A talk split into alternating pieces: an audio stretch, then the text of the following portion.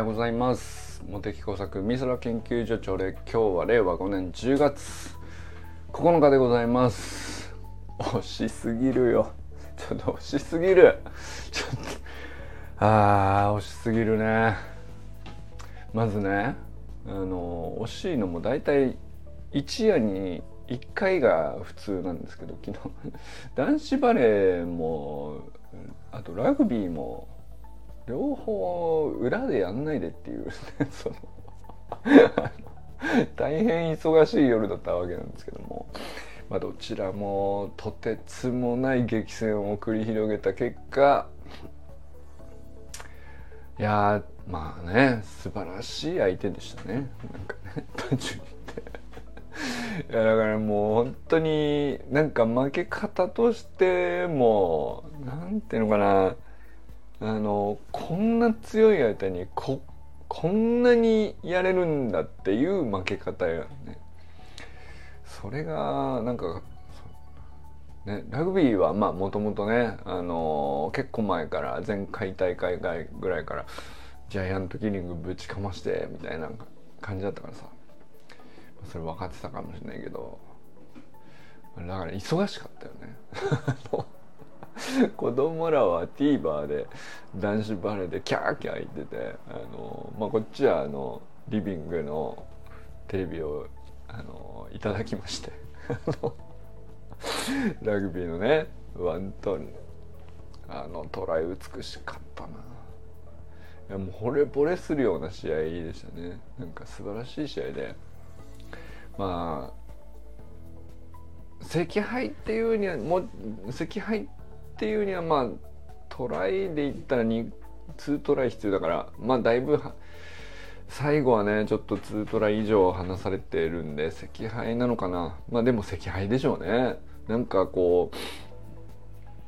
相手から知ってみればねこれいつやられてもいつ食われてもおかしくないぐらいの感じだったと思うんですよね。相当だから時間帯によっては押し込まれたり追い詰められたりみたいなのをお互いやってて。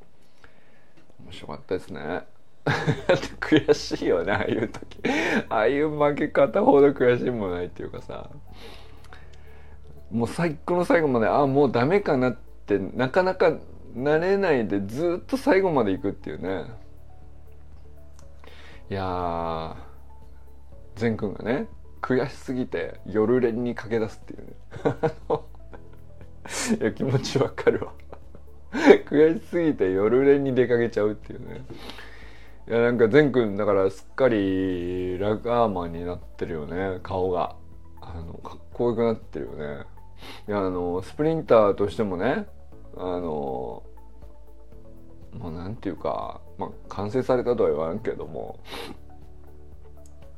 スプリンターとしてあそこまでやってきてで800も100もやってあれだけのレベルまで行ってでラグビー始めたらそら周りはね目を見張るだろうね。いやなんか楽しそうだななんかいいな何やったってうまくいっちゃうもんねあの人は。あのスプリント能力を持ってあの他の球技ね。まあ何やったって絶対ねほんとちょっとした基礎でさ、まあ、パスにしてもステップにしてもちょっとしたものを身につけたらあとは基本的な走力が群を抜いてるからっていう。あおはようございます。いやーなんかとにかく悔しすぎて寝れないみたいな人がね 全国に何人いらっしゃる。あ周平さんか。おはようございます。今日はねなんか僕も草野球だったはずなんだがあのー、まあ予報通りの土砂降りによりですね中止になって、えー、まあこれは朝礼だなというね流れなんですけども、まあ、周平さんとかもそうなんじゃないか。少年野球行く予定だったけども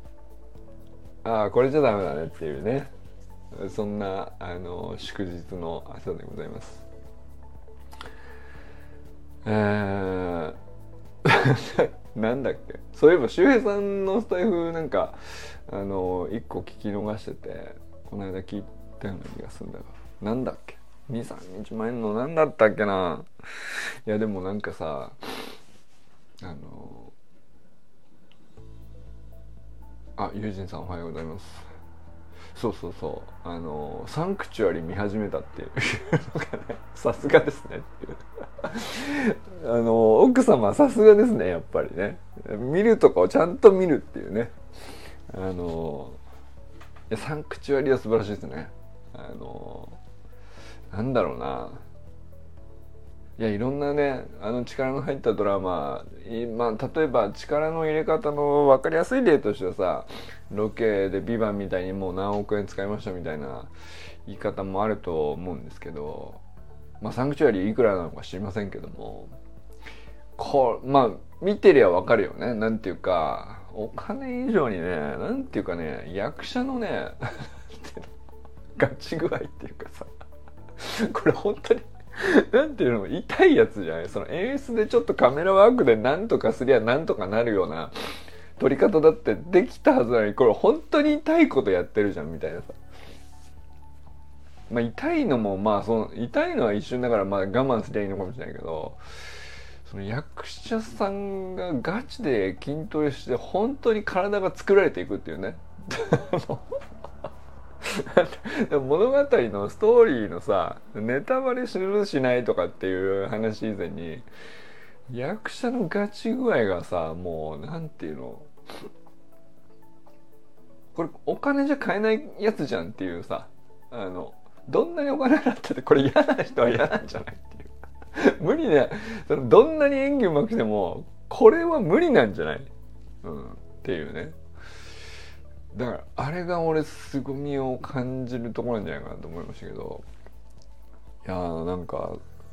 いやだからね そのちょ急にねラグビーの悔しさとバレーの悔しさをこう適当に紛らわせるために他の話題にずらしてますけど サンクチュアリすごいよねっていう、ね、いやなんかあれはその「ビバンの時みたいにね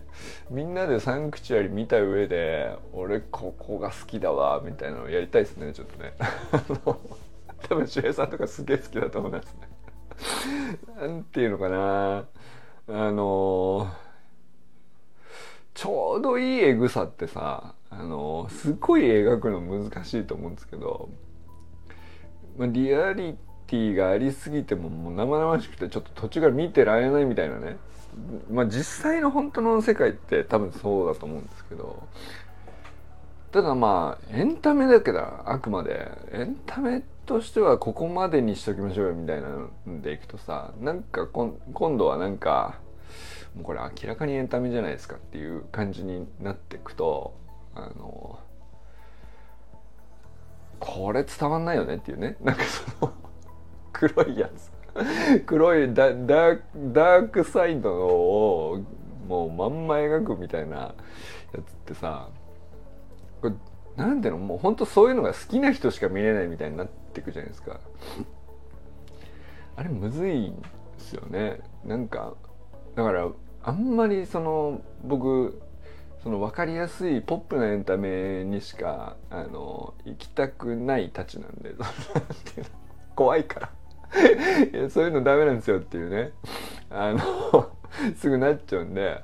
なかなかそういうのを見見慣れてる人はいいのかもしれないけどっていうなっちゃうんだけど。サンクチュアリ素晴らしいなと思いましたねなんかね。まあお相撲っていうまあ小さい頃からずっと確かに見てたし、まあ、そういう意味では何て言うかな。あの大大まかなこう枠がこう理解っていうかあるからなんでしょうね。でまあそれは裏にはいろいろあるでしょうねとはね誰だって思ってたと思うんですけどいろいろなんか騒動とかありましたしね。ただまあそれどこまで見せちゃうの具合があの多分ちょうどいいんでしょうね。でまあそれがちょうどいいのと同時にあの役者が演技じゃないじゃんこれもう本物じゃんっていう。うん。まあいろんな意味でね。あこれもうドキュメンタリーだなっていう感じですよね。でちょっとなんか語りたくさせちゃうよねこれいろんな人をね。すげえわかるなってさすが奥様のお眼鏡かなっていうのは。つい見始めたんですねっていう。はい。ということでね、えー、もう謎の感情渦巻く朝でございます。あしげさんも普段だ。そうだよね。そうね今日草野球あったのにやめかっていうねあのー、こうなんていうかラグ昨夜ラグビーと男子バレーが惜敗でうわもうでもとにかく明日とにかく何も考えずに朝起きて体動かそうと思ったら雨っていうね。これなんていうかやり場のなさがこう充満してます。私 まあ分かっちゃいたんだけどもっていうね。えー、とりあえずため息なんかついてないで挨拶でもしますか。今日から佐藤ひろみさん一人加わりますからね。佐藤ひろみさんおはようございます。佐藤ひろみさんのねあのー、モテ作コンサル動画皆さん見ていただきましたか？あのー、どうですか？これちょっとドヤ顔でみんなに言いたいんですけども素晴らしかったでしょ？やなんかその俺がすごいみたいな言い方をするような話じゃないんだけどもいやなんか本当で言ったでしょっていうね話なんですけど。いやー本当改めて聞きました僕もね。あのでまあ僕が何言ったのは全然別に興味ないんですけどもあのひろみさんやっぱ何度聞いても眼蓄のある 話というか。これでもさ眼蓄のある話っていうのはいい話とかそういうのじゃなくてまあ止めどなくこうひろみさんもこういろいろ今まで考えたこの半年いろいろこう出会いがあり行動の結果こう起こったなんていうのまあいろんな出来事あってでそれを見てこう感情が湧いたりアイデアが湧いたりみたいなことをこう全部ね 声出して笑って 散歩しながら声出して笑ってたら大吉がんって顔。犬に不審がられるほど笑っちゃうよね。いやわかるわ。あのめちゃくちゃ笑える動画になってんじゃないですかね。あのうん。いやなんかこれそうだな。ひろみさんと僕の相性もあると思うんですけど、まあ、これ相性いい悪いってなんかみんなにいいって言ってるじゃないかと。あのそれ事実なんですけども、まあ、確かに。俺と周平さん相性いいよねとか俺と友人さん相性いいよねとかって、まあ、言ってるのは確かにそのあの言葉尻でいくとねそれはそうなんだけど同じことをみんなに言ってるじゃないかと。あ清水さんおはようございます。あの思われるかもしれないけど何ていうのかな。それぞれ違うんですよ。あのどこのどういう部分での相性の良さかって言ったら単純にこう会話のリズムとしての相性の良さですね僕とひろみさんの場合はね。なんていうかだからあの聞けちゃうよね。聞けちゃうなこれっていう。なんかだからひろみさんのこうあの喋っててる言葉の中身をこう文字起こししていくと結構いい話してるんですよ。いいアイデアが出てたりこんないい素敵な出来事があったっていう話をしてるんだけど喋り方がまたポップですっとぼけてるもんだからていうか。いや俺も突っ込んでるつもりはないんですよ。なんかあのうん。突っ込んでるつもりはないんだけど何て言うんですかね。あのー、僕の一番気持ちよく「はいはいそうですねいやそうなの?」みたいなその何て言うか僕が一番気持ちよくこう相づち打って返して僕が言いたいことも言ってみたいなのを言った時にこう何て言うのかなお互いリズムをちょっと相手に合わせるみたいなことあるじゃん。ね？これがね、ほとんどお互い何にもしてなくてぴったり合ってると思うんですよね。あの多分これの相あのだから単純に言って喋りの相性がいいと思いますね。ねまあななんだろう。その友人さんとはこうだから思考の相性がいいとかさ。周平さんとは行動としてまあ周平さんの行動力に対して、えー、僕のこうちょっと引いた目から次こういう作戦でいきましょうかみたいなのの相性とかさ。このなんていうの？立ち位置のあの微妙なズレによっていいコンビになれるみたいなそういうやり方とかそういう相性の良さとかさ。これまあだから僕が散々ずっと喋っている中で清水さんにはこうコメント舞台になると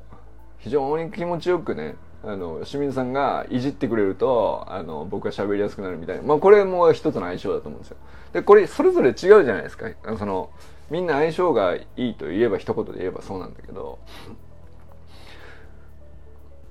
これがねなんかその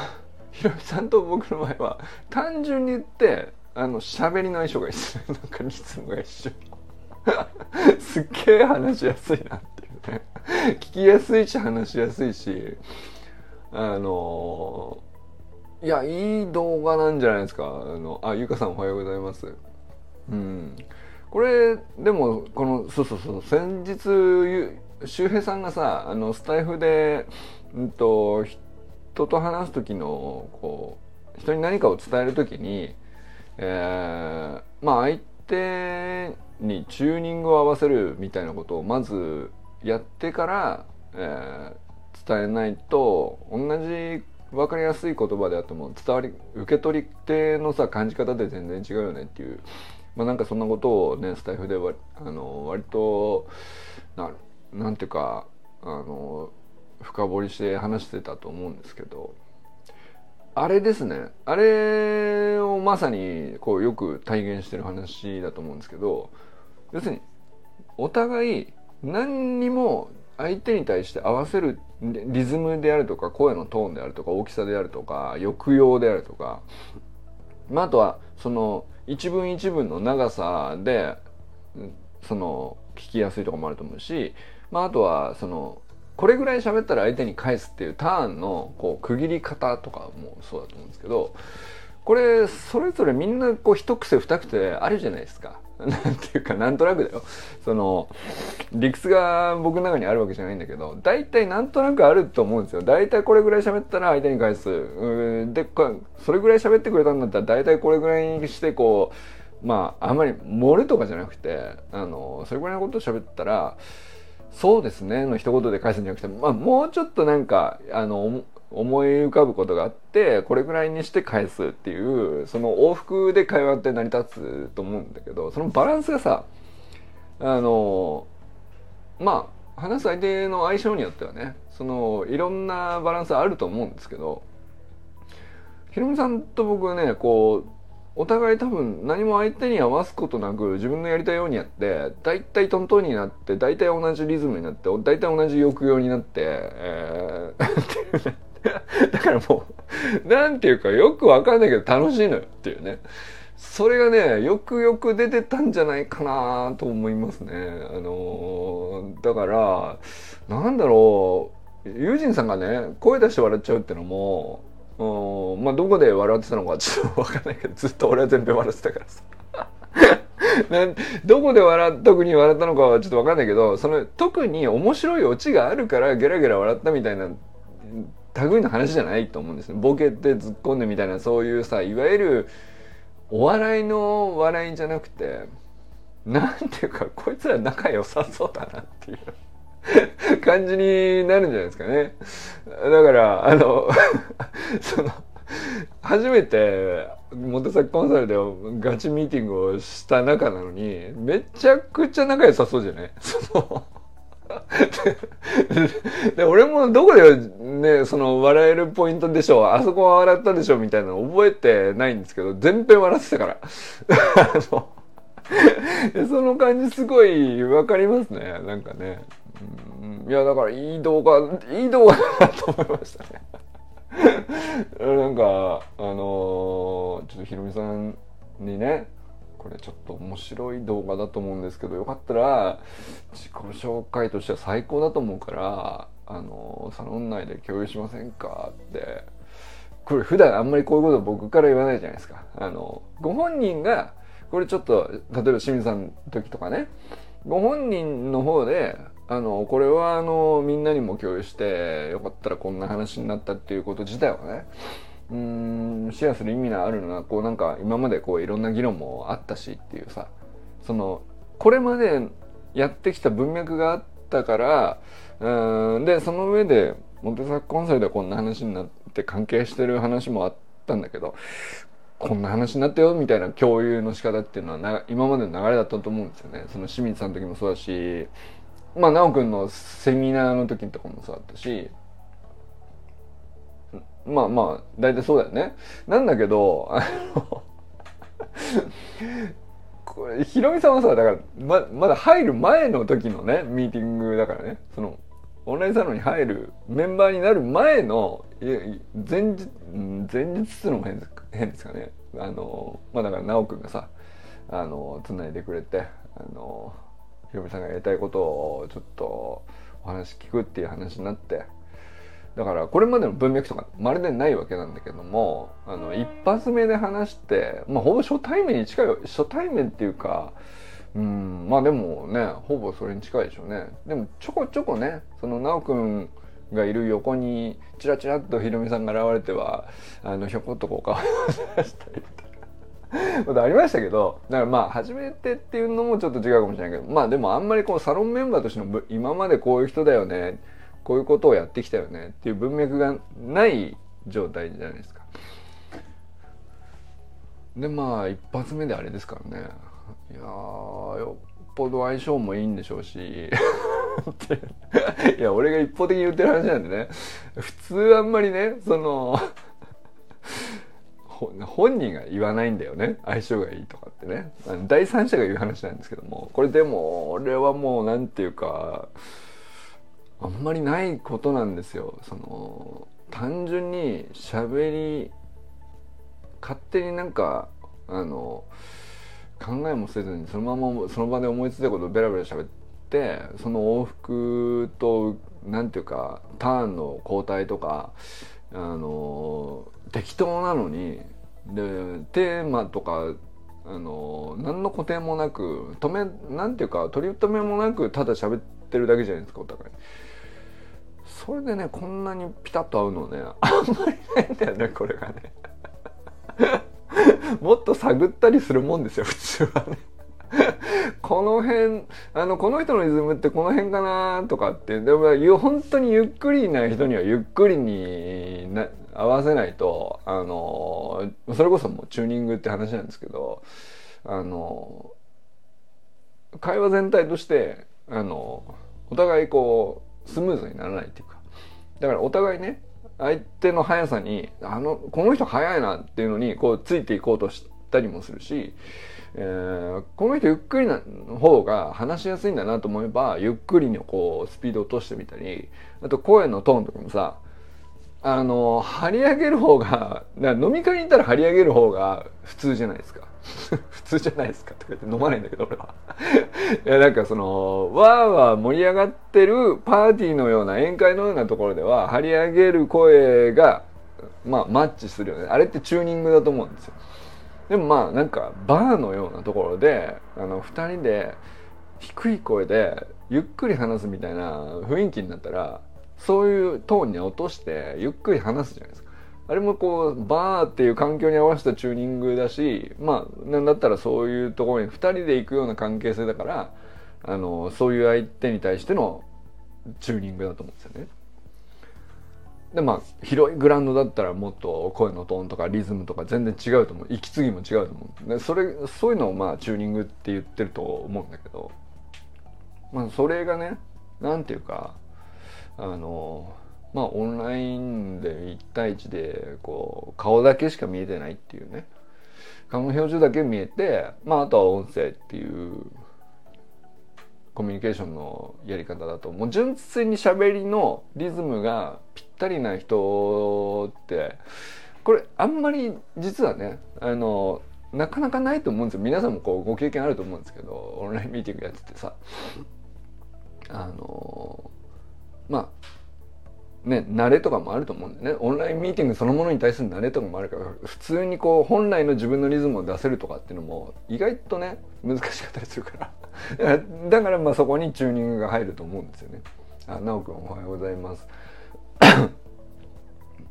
まあそれがね、まあそれトータルでひっくるめて、えー、過去一相性のいい あのしゃべり合いって見つけたみたいな 状態になってましたよね。はい。ということで佐藤ひろみさんおはようございます。えー、川明さんおはようございます。えー、安倍由紀香さんおはようございます、えー、またね貪欲に学ばれてあのー、いやまあそれは知ってんだけどさ。それをね学学んだ中身の触りなのかもしれないけどさやっぱりああやってこうちょっとこう言葉にして整理してシェアしてくれるみたいなのはもうほんとなんか単純に勉強になるよね。あのまあお金とどう向き合うかみたいなのってうんそのよっぽど機会がないとさあんまりこう口にしにくいんですよね。それ口にしても大丈夫な関係ですよねっていうのを確保できるかって意外と少ないんですよね。これなんでなんでしょうね。別にこっちがこっちにメンタルブロックなくてもあのであのそれ話せそうだなっていう相手もメンタルブロックなさそうだなってなっててもそのこの環境って今話していいんですかしたっけ？このお金の話を直接みたいな。ってなったりとかね。あのまあそういう条件整ったとしても割とこうじっくりゆっくりあのね自分の幸せにどういうふうにお金が結びついてるのかみたいなことをさ何て言うかゆっくり向き合える時間ってないもんなんですよねでまあだからそのきっかけとしてだけでもあのちょっとしたことでさあの意外とこうやっぱり僕もコメント書いてたんですけどあのねゆうかさんがシェアしてくれたのは本当にねその学びの触りだと思うんですよね。お金の知識に対するとか考え方とかマインドセットとかその学んだことの本当触りだとは思うんですけどいや結局お金と幸せがちゃんと結びつくみたいなことをやりたかったら幸せの定義が自分の中ではっきりしてないといくら必要なのか分かんねえじゃんっていうね そのそういうことだよね。でこれ幸せって何ですかみたいな話って結局ユージンさんがこうずっと最初からやってた倫理だとか哲学だとかそういう話と直結するなと思って。要するにどういうふうに生きてるのが美しいのであるみたいなことの価値観とかあの倫理観だとかあのまあ誰のために何のためにこう自分のこういう能力がこういうふうに貢献したら素敵だなみたいなことっていうのが一人一人こうまあそれなりにあんだよ。それなりにあんだけどあんあのなんとなく流れに任してこうふわっと言語化されないまま抽象的なまんまでいくから、まあ、たまにこう環境が変わったりするとでああとは周りにいる人が変わったりとかいろんな人があのたまに自分と違う意見言ってきたりとかすると結構揺らぐっていうね。そういう話をこう割と散々してきたんですよね この1年くらいね。でまあそれこそさこの揺らいだ時にあのサポートするのがゆゆかさんのねコーチングのスキルだったり、まあ、それこそなおくんのコーチング哲学みたいな話もそのチーム全体で、えー、その辺の価値観をこうここだけは軸だよねみんなこう同じものを共有していこうねっていう、まあ、コーチの立場になったらそういうのが少なくともねあの明確に言語化できてないとチームをまとめるっていうこと自体がね不可能だからまあだからコーチング哲学みたいな分こともねあの必要不可欠だよねという話をこう今まで散々してきたと思うんですけど意外とねその個人個々人に落とし込むとそれって、まあ、そこで止まらないんですよね。結局あのそうするには最低限いくらが必要いくら必要ですねってお金の話ってこれ避けがちなんだけどあのそこ見えてないとうーん そのねだから最低限これだけあればそれ以上むやみに求める必要ないっていう意味でもそうだし。いやでも最低限これぐらい必要なところまであのこういうお金の集め方をしなきゃいけないとか収入の得方をちゃんと考えなきゃいけないみたいなことっていうのはあの本当は大前提なはずなんですけど意外とその哲学倫理、えー、価値観だとかってそのそういう話をこう学ぶ中でお金の話をこうちゃんとあの連動させてうん整えるみたいなことは機会なかったんだよね多分ね僕が。僕があんまりなかったんだと思うんですね。そんなにめんそのそういう話をするのをあのメンタルブロックがあるから避けてきたみたいなつもりはないんだけどね。ただあの単純に言ってあの話題としてはあんまりなかったよね。だからああいうちょっとしたね記事かもしれないし触りの知識かもしれないけど非常になんか僕にとっていいきっかけになりましたよね。なんかねうん。いやああいうのすごいありがたいなと思いますね。ああれあれ？意外と言語化できてないっていうね。意外といくらって言えないとか。あのうんその問いだったらこう答えるなとかっていうのも割と 言われてみるとないなみたいなことがねあの項目としては結構いくつかありましたしね。うん、いやだからあのまあでもねなんていうかじゃあ初めて聞いた話なのかっつったら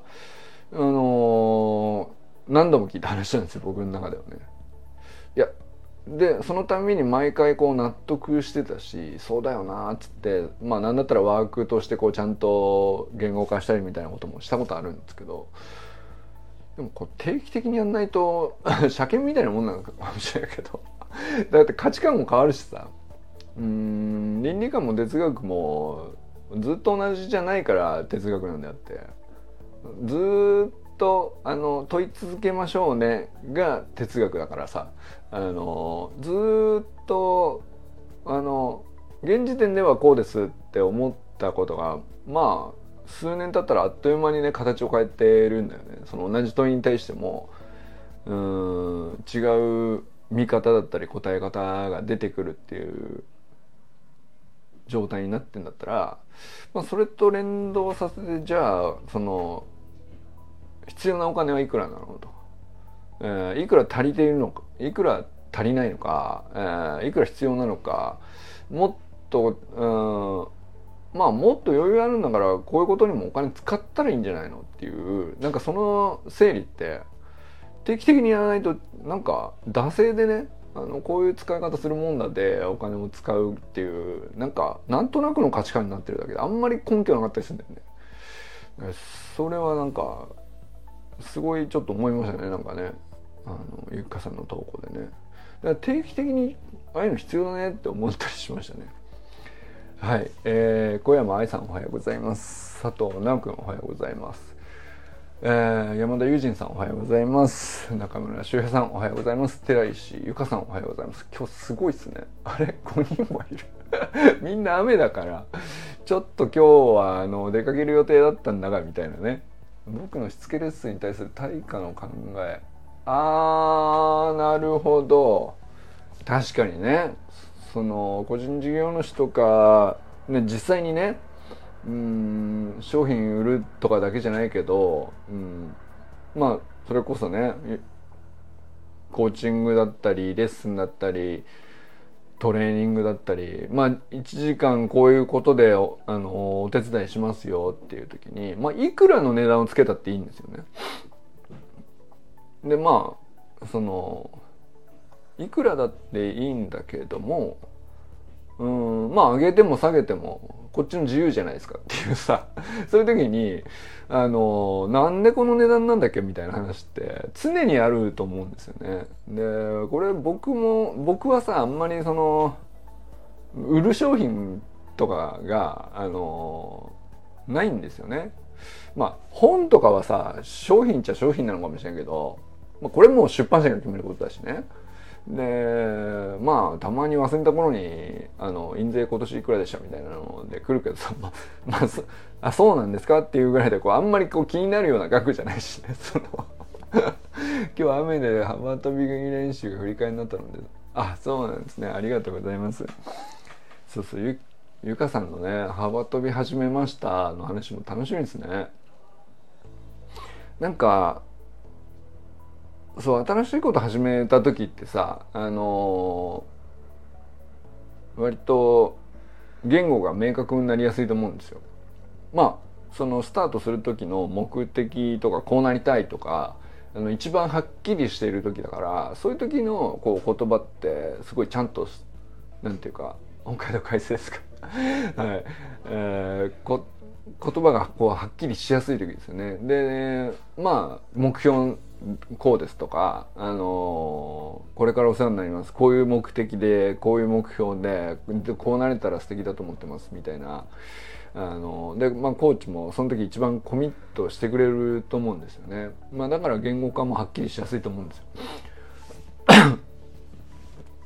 でまあしばらくねそのこういう目標で始めたけど、まあ、なかなかうまくいかないっていうことでもそうだし、あの、ちょっとでもできるようになったことがあったら、これできるようになったっていうことに対して、こう、すごい言語化し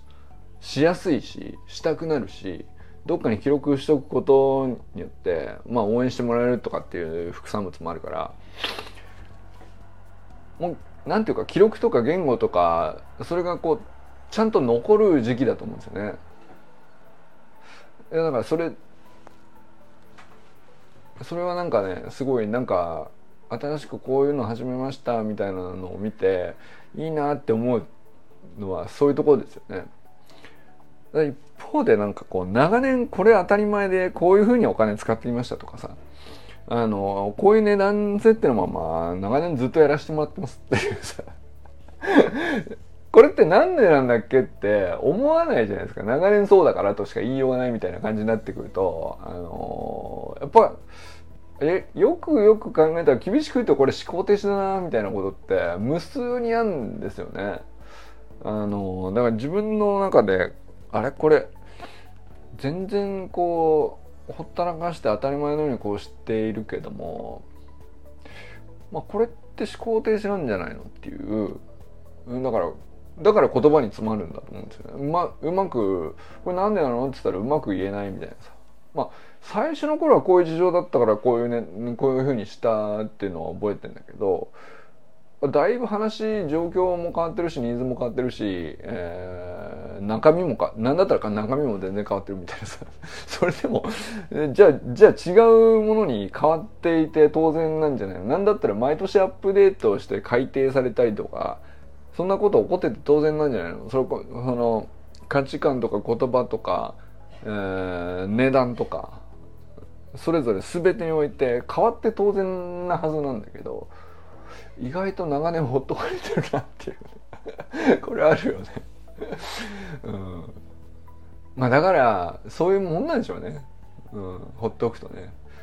だからなんかその新しいことをこうちょいちょい始めるとあの言語化をこうあたなんていうかそんなにストレスなくコストなくやっちゃうじゃないですか自然に。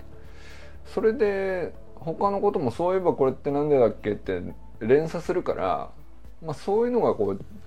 チャレンジすることの効能なんでしょうねなんか新しいこと始めるとかあの新しい行動を取り始めると感情とか価値観とかがちょっとずつし他の今まで当たり前だったものがこうちょっとずつこう影響を受け合うからあれちょっと停止してた思考が微妙に揺さぶられたんですけどこれ何でしたっけみたいな感じになってそういうことなのかな、うん、はい。えー、いつもにも増して迷路に迷い込んでおります。清水信之さんおはようございます。山本健太さんおはようございます、えー、森本あかねさん全くんかんくんおはようございます。善くん悔しかったろうね。そうなんです。最初から目から鱗いっぱい落ちました。言語化してここでもシェアして。あぜひよろしくお願いします。これはねあの幅跳び興味ある興味ないじゃないんですよ。ゆかさんがあの何かあのね常にチャレンジしている人だけどもそれ分かってるんだけどあの常にチャレンジしている日常においてあの出てくる言葉とか出てくる湧いてくる感情とかって一緒じゃないはずなんですよね。でそれをこうなんていうかあのまあ外に全部ねヨガさんの場合ね割と公に発信できちゃう人なんで、まあ、それでも全然いいんですけどちょっと公には出しにくいんだけども正直今こういう状況ですっていうのがもしあればねあのまあ生々しい状態としては今これですねっていうそっちのこう一時情報っていうのかあの綺麗に包んでない状態っていうかいまいちうまくまとまらないけどこう思いますねっていうなんかそっちですね。でそれが多分言語化の第一歩第ゼロ歩なのかもしれないですけどそこがこうシェアできる場所になるとねなんかあの多分みんなそれこう抱えてるじゃないですか。であんまりシェアできる場所がないもんだから他にねあの目を見ずにこう言語化されずにそれ以上その言語が育たないまんまっていうのが結構頭の中に散らかっちゃってるなって僕はね今ちょっと思ったりしたんですけどなんかそういうのをこう出せたら面白いかもしれないですね。うん、はい、えー、砂塚森田さんおはようございます。そうだからそのたまに砂塚さんがひょっと現れるじゃないですか。なんであれぐらいのこう読解力と洞察のある方は必ず拾ってくれると俺は信じてるんでだからこういまいち全然何言いたいか分かんねえなとか何を考えようとしてるかさえも定まらないなみたいなことをあの残しておこうって思えるかって言ったら多分そのちょっと離れた場所であのいろんな人見てきたけどこういう角度もあるよっていうその幅を持った人がやっぱ一人最低でも一人いる。いやなんだったら結構な人数いるよねこのサロンの中で。だからそこに対する信頼ですからね多分ね。そのふわふわしたこういまいち何が言いたいんでしょうかどうしどういうことですか？みたいなあの普通の人にだったらこうまとまってない伝わらないかもしれないなっていう不安のある言葉っていうかそういうものってあんまりね発したくないんですよね。だけどまああのどんだけふわふわしてようがとりあえず友人さんがあの何とかしてくれるでしょっていうのでこの朝礼を毎日やってやれるわけですけど、まあ、それに近いのはテキストでもあるよね結局ね。